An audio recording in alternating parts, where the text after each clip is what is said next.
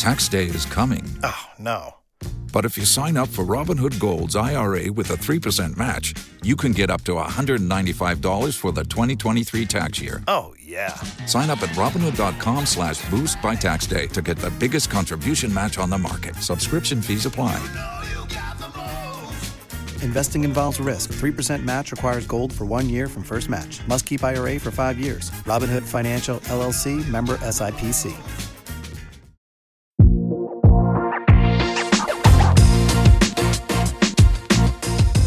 Behind the Knife, the surgery podcast. Relevant and engaging content designed to help you dominate the day.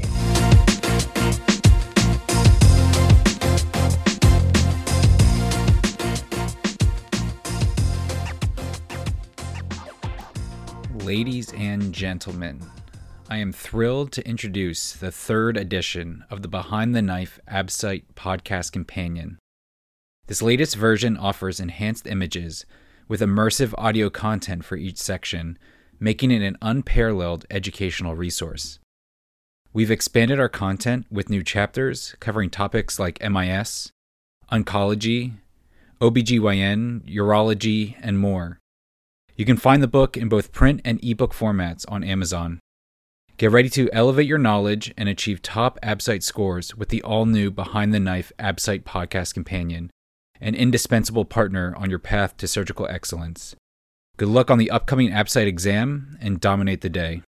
Uh, welcome back to another edition of Behind the Knife. This is your hernia team from Carolinas Medical Center. Um, I am Sullivan Ayuso. I'm one of the chief residents here at Carolinas Medical Center. I'm joined again by professors uh, Todd Heniford um, and Vedra Augenstein, as well as Dr. Monica Polcz, who is uh, recently out of fellowship and transitioning into practice in South Florida. So today um, we're very excited to do our first journal review episode. Um, we're going to be discussing a couple of papers, and the topic for us is uh, near and dear to our program is going to be artificial intelligence in hernia. And so we'll start off with Dr. Heniford, um, kind of talking a little bit about why we've gotten interested in artificial intelligence. Dr. Heniford. Thanks, Sully, and uh, welcome everyone. For for the most part, you know, artificial intelligence is super hot, of course, but you know we wandered into this and got into this uh, over the last few years. But what we really wanted to do, the backbone of what we wanted to do, is make information actionable We've collected data on patients prospectively, and we have more than 20,000 patient, patients that we've interacted with, collected data on, operated on, and we've written a lot of papers about that. But the problem is when people read papers, what do you take from that? Sometimes people just read the abstract. Physicians will get into the paper. There's certain things that we'll remember, not remember. And then if we all read the same paper, what we would do with that information is all different. So then the real consideration of like, how do we impact here for the best? is making this information good data first. You have to have great data and you have to have real data. And then after that, it's just making it actionable. So, what we tried to do early on years ago is we made mathematical models and made apps out of them. So, if people have ever seen our CeQOL app, which measures the chance of people developing or patients developing chronic discomfort after annual hernia repair, that's a mathematical equation. It is super complex and it involves about uh, 1.7 million data points from uh, about uh, uh 2,000 patients. And I think it's very accurate. Actually, it is really quite accurate. Uh, and then we developed an, an, app, the Cedar app, looking at wound related complications, one of the biggest problems that we have with abdominal reconstruction. Again, looking at 500 patients, lots and lots of data. And once you have lots of data with long term follow up and good data, then you can make start to make things actionable. The next step in this would be artificial intelligence. And so being able to take specific information and make it super easy for patients and physicians both to translate really good data into what's going to happen to me or what's going to happen to my patients. And the transition of this for us was very stepwise. We actually had really good information looking at computer imaging excuse me, uh, CT imaging of patients, and then translating that into wound complications, pulmonary failure, and then readmissions and those sorts of things. But the problem is, is that it was you could say, well, this patient is at risk, but you really didn't know how at risk the patient was. And could we do better? And so Sully Ayuso and uh, Charbel Elhage started this program at our institution and moved into looking at artificial intelligence. And that really has taken us to uh, what I believe is the kind of the next level of making this information actionable for physicians and patients. And Dr. Augenstein, we'll talk a little bit exactly what you know artificial intelligence means. It seems like this is a catchment term that's thrown around a lot. So could you kind of give us a little bit of overview from your perspective um, as to what AI means, at least to you? Thank you so much, Sully. So artificial intelligence is not a very specific term. Generally, artificial intelligence refers to computer systems that mimic, mimic the cognitive functions of humans.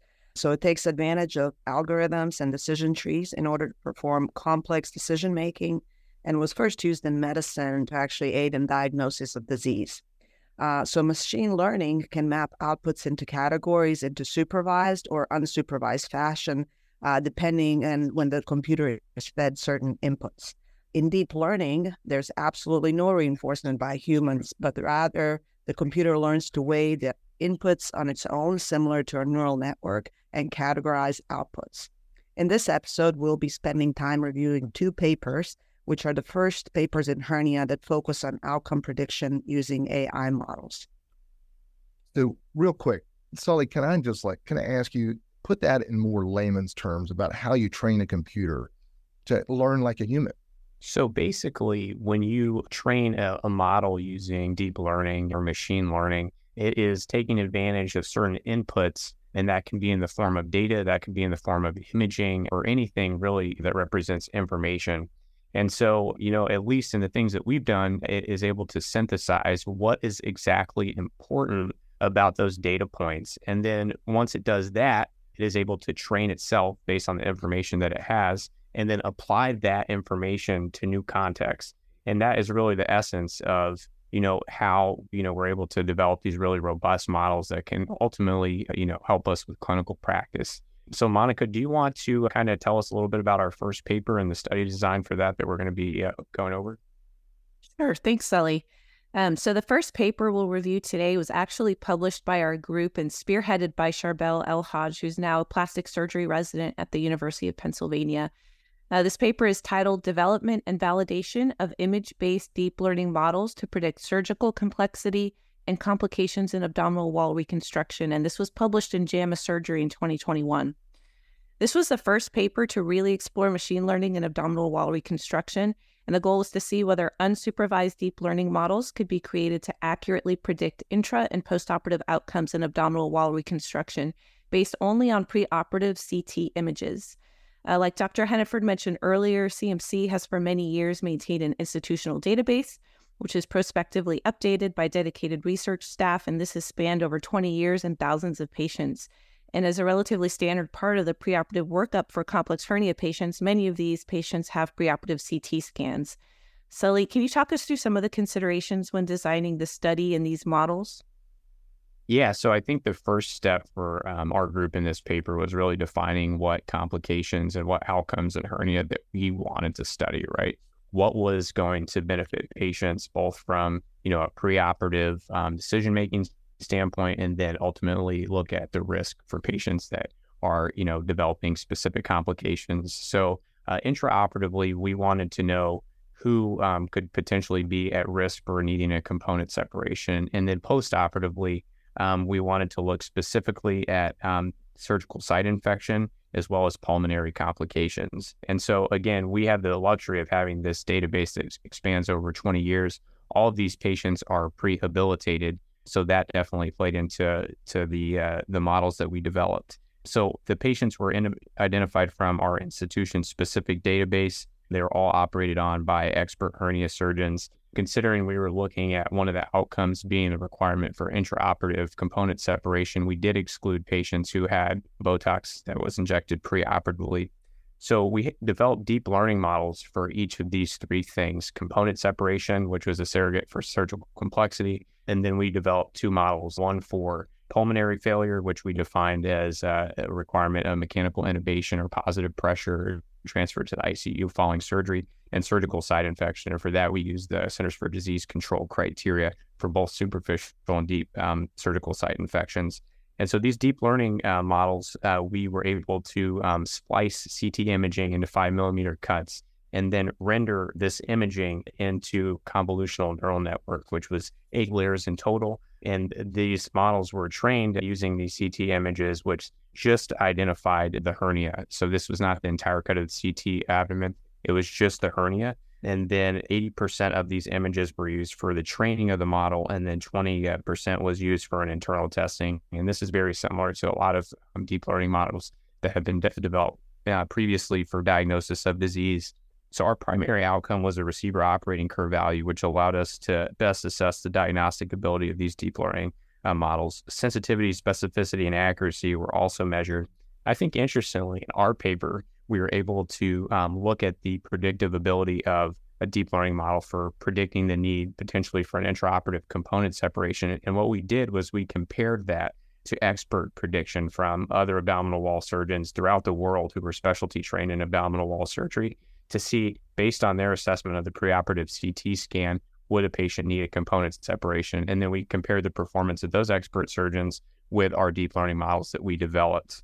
And so the results were quite interesting. And Dr. Augenstein uh, can talk a little bit about these. Yeah, so in total, uh, we used 369 patients, which totaled over 9,000 total images.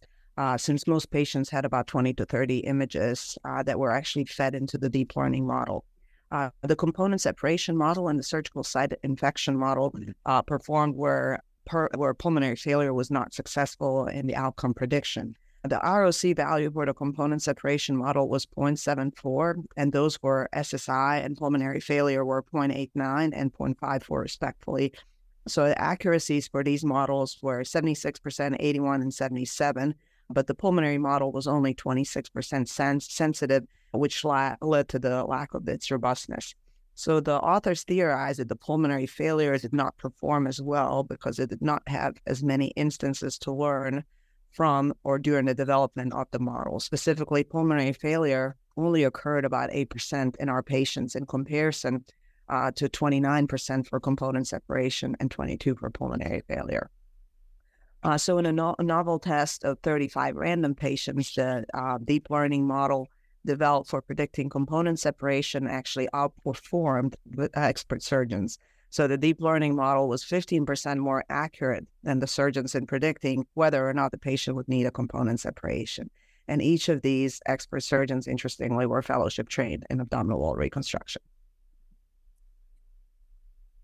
Thanks, Vedra. So I think there's a couple of things that's actually pretty cool about this. And, and, one of the things that needs to be emphasized, I believe, is that these patients were prehabilitated. So diabetes, you know, maximizing weight loss, and also non-smoking patients for at least four weeks prior to their surgery. And so, given that, and it's the wound implications, then you you start to take some of the things that would cause wound complications off the table, and then it makes the CT more accurate, of course. The other consideration in this is, uh, as Vedra mentioned, is when we redid, we gave the computer model additional CT scans and then compared them to expert surgeons predicting component separation.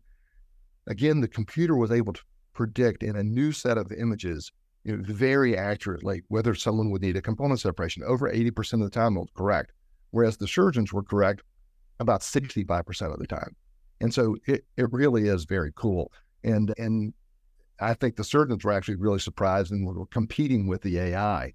So, what does this mean for us? Know, for, for the most part, it, I think it proves the concept that we can actually predict wound related complications and the need for component separation in patients looking at CAT scans. It also, you know, and, and I'll tell you that the fellows who did this, the research fellows who did this, were disappointed in the the, the ability to p- predict pulmonary failure. Whereas before, our ability to p- predict pulmonary failure was less than seven percent correct, and these guys was over fifty percent correct. So if I could actually tell a patient you got a fifty percent chance of developing pulmonary failure after this, I'm I'm thinking it's actually pretty good, but these guys thought it was not acceptable. And I think Sully will get into that in just a few minutes about how to, you know, I thought it was great. Sully made it better. So what happens in the future with this and, and the implications of this is, know, I've always said I believe the best hernia repair is done at home. Good surgeons should do hernia repairs in the local community. But I think one of the things that's super eh, exciting about this is surgeons making decisions about who you send to a tertiary care center. Patients who have are at risk of pulmonary failure, and again, we'll talk about that again in a minute. Patients who need complex operations such as com- uh, uh, component separation at the time of surgery, and then also patients who are at high risk of wound complications. And so this is the first go at this. Uh, and, and, and other, otherwise, too, it helps us consent patients. It helps us also make patients better patients somehow to avoid these complications, including pulmonary failure and, and wound complications. So next, what we have to do is we have to use external data, and we're working with Jeff Janis at Ohio State, and just and, I'm, I, I can't give that information yet, but it actually is working pretty pretty darn well with Jeff and his prehabilitated patients uh, in predicting wound-related complications. And so next, I want to turn this over to Sully to talk about rare outcomes. And again, these are things that don't happen very often, but are super important. And so when we actually train the computer in things that happen fairly frequently, like wound complications and the need for component separations in these complex patients, the AI, the deep learning model, can learn from that because they happen frequently. But when things don't happen frequently, it doesn't give the AI model much of a chance to learn from it. And, and am I right with that, Sully? Yeah, that's absolutely correct. And I think what we're doing with artificial intelligence kind of sums up what we try to do as a group, which is you know, continuously strive for making things better and improving the quality of the science that we can ultimately apply to patients. And so we did publish a follow up article to the one that um, we just briefly discussed, looking at specifically predicting rare outcomes. And so we had, uh, you know, a, an outcome that we were not able to predict as well as component separation or surgical site infection, which was pulmonary failure. And then mesh infection is obviously a devastating complication that can happen after abdominal wall reconstruction and ultimately lead patients to have prolonged um, connection with the healthcare system, subsequent operations, and can be debilitating from a lifelong standpoint. And so the mesh infection uh, occurs in about a couple percent of our patients in our database. Pulmonary failure, as Dr. Heniford said, about seven to eight percent of the patients. And so we work specifically with data scientists and art and artificial intelligence analysts who kind of help do a literature review and come up with certain ways that we could potentially pr- improve model performance. And so what we did is two things we actually train these models to um, recognize normal. So patients that did not go on to develop these complications obviously occurred much more frequently. And so the models could be trained in a more efficient manner to recognize this. And then the second thing we did is we used uh, computer technologies to generate um, even more examples of these normal outcomes. And so ultimately, this led to really robust models, and these new algorithms would recognize an abnormal image, which is really a fascinating concept. Um, and in this follow up paper, we were able to significantly improve our ability to predict pulmonary failure and mesh infection in comparison to the initial models that we created. And so this is kind of one of the things that we've done. Dr. Heniford alluded to our external validation of these uh, data sets that we can hopefully use on uh, you know patients uh, in other settings and so, you know, that's still to come, but um, hopefully we can get that work out soon. Um, so now we'll turn it over uh, back to you, uh, Monica, for uh, the second paper that we're going to briefly discuss. This is a little bit of change in direction, um, but this paper is from uh, Dr. Uh, Butler's group at MD Anderson in Texas. Sully. Um, so yeah, the second paper that we'll be briefly reviewing today was published the following year in 2022 in JACS, and again came out of Dr. Chuck Butler's group at MD Anderson in Houston. This paper is titled Novel Machine Learning Approach for the Prediction of Hernia Recurrence, Surgical Complication, and 30 Day Readmission After Abdominal Wall Reconstruction. And in this study, various supervised machine learning algorithms were employed to predict hernia recurrence, surgical site occurrence, and 30 day readmissions. Unlike the first paper we discussed, this study used supervised machine learning algorithms and they incorporated clinical and surgical variables rather than CT images. Data for the models was obtained from their institutional hernia database and comprised data from 68 different surgeons. Sully, can you explain a little bit about how these models were developed and how they were evaluated? Yeah, so I think there are a couple important considerations when comparing this paper to the one that we wrote. Firstly, as you alluded to, this was not based off CT imaging. This was based on preoperative demographic data and operative demographic data as well. And then second, these were machine learning models that were trained in a supervised fashion. So in our study, we train these completely uh, without the assistance of knowing any information. And these, um, this study um, looked at things that, um, you know, ultimately we could weigh their importance in determining outcomes. And then secondly, you know, they looked at things that had worked in the past in the data science literature in terms of machine learning algorithms. And they tried nine different algorithms for each of these outcomes. And similar to what we did, they trained on an 80 20 split. So 80% of the demographic information was comprised for training these models, and then 20% um, was for internal testing of the models. And then I think very interesting, they were able to use a permutation feature importance analysis which uh, essentially allowed um, them to identify significant predictors for each of these outcomes. Again, this is supervised learning, so these are things that we could tell. For our work, we couldn't, you know, point to a part of the CT image and say, you know, this is what was contributing to a patient being at risk for a surgical site infection or pulmonary failure. But they were able to tease out some of this demographic data to really tell us what's important about um, the risk for each of these three things. So, Monica, will you talk a little bit about their results and what they found? Sure. So, they used a total of 725 patients in this study, and their overall hernia recurrence rate was 12.8%. Surgical site occurrence was around 30%, and 30 day readmission was 10.9%. And for each of the outcomes, different machine learning algorithms or models performed best. So for hernia recurrence, the generalized linear model performed best with an area under the curve of 0.71. For surgical site occurrence, this was best predicted by support vector analysis with an area under the curve of 0.75. And multiple adaptive regression splines best predicted 30 day readmission with an area under the curve of 0.74. Um, and the permutation feature analysis identified uh, unique factors that were predictive for each of these outcomes. So it identified four unique factors predictive of hernia recurrence, which included obesity, component separation, bridged repair, and rectus muscle violation. So none of those are very surprising. There were 12 factors identified to predict surgical site occurrence, which included BMI, wound class, recurrent hernia, diabetes and pulmonary disease, and preoperative chemotherapy, among others. Predictors for 30 day readmission included violation of the GI or GU tracts, indication for repair and previous abdominal surgery. Most notably, the machine learning models outperformed standard linear regression for all three outcomes. I think the observation that machine learning algorithms can outperform traditional statistical techniques really just suggests that the relationships between some of these predictive variables are complex and nonlinear, and machine learning has great potential to better capture the impact of these variables. So, we've discussed two very interesting papers, each using different machine learning algorithms and incorporating different cl- clinical information, but both with some real success at predicting outcomes related to abdominal wall reconstruction. Dr. Heniford, what does the future hold with artificial intelligence in hernia, and where do we go from here? Well, I think one thing's for sure is that it's here to stay. And I think that whenever I talk about this with surgeons, sometimes I get some real pushback about is this going to replace this? Is this going to replace decision making? Is this going to be, we're going to plug patients in and then it's going to spit out the the outcome of where what operation someone should have, where they should have it, and those sorts of things. And and I, my answer to that is no. I mean, I believe that this will augment surgeons, much like all the information that we read, the way we the new papers that come out, those sorts of things. It will add to our ability to take care of patients.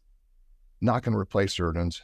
It's not going to be able to do the operations. And, and I think our individual skill sets, training, the, the hospital in which you work, the patients themselves, what patients want, what, how it impacts their families, all of that is some super complex modeling that we now do somewhat rote because we do this over and over again every day. And so AI, uh, I'm super excited about it, and I think it's uh, it, it, will make us better. And I and I, but I think one thing too, especially for the learners out there, you know, AI is not going to change your ability to make decisions on patients and perform a physical exam and examine someone's abdomen and these difficult bedside decisions that we have to make. And so you have to learn that. In examining 10,000 abdomens, I mean, you're going to develop your own AI in your head and then you're going to develop your own algorithms, which will then tell you it needs to go to the operating room that a computer will never be able to do for you. And so I'm super excited about this. I think that the the research in this, we need to dive into this, but be somewhat guarded about it. And and anyway, I, it is the future. Dr. Augenstein, it's that time of the day for our quick hits. So I'll turn it over to you. Thanks, Sully. So, quick hits. Uh, first, uh, the use of both unsupervised and supervised AI algorithms can help predict surgical outcomes for patients undergoing abdominal wall reconstruction. Next, in the articles that we reviewed, CT images and preoperative demographics were independently used to develop deep learning models. So, in the future, models can be developed using both of these, both the preoperative imaging in conjunction with the demographic data. Next, AI models can be used to supplement rather than supplant the knowledge and experience of surgeons. Risk stratifying patients with AI algorithms can affect the preoperative management of patients. And lastly, particularly high risk patients may benefit from triage to high volume centers to do complex abdominal wall reconstruction. Thank you guys so much for listening to our second episode. This is the Behind the Knife Hernia team from Carolinas Medical Center reminding you again to dominate the day. Thank you very much. Be sure to check out our website at www.behindtheknife.org for more great content. You can also follow us on Twitter at Behind the Knife and Instagram at Behind the Knife Podcast. If you like what you hear, please take a minute to leave us a review. Content produced by Behind the Knife is intended for health professionals and is for educational purposes only. We do not diagnose, treat, or offer patient specific advice. Thank you for listening. Until next time, dominate the day.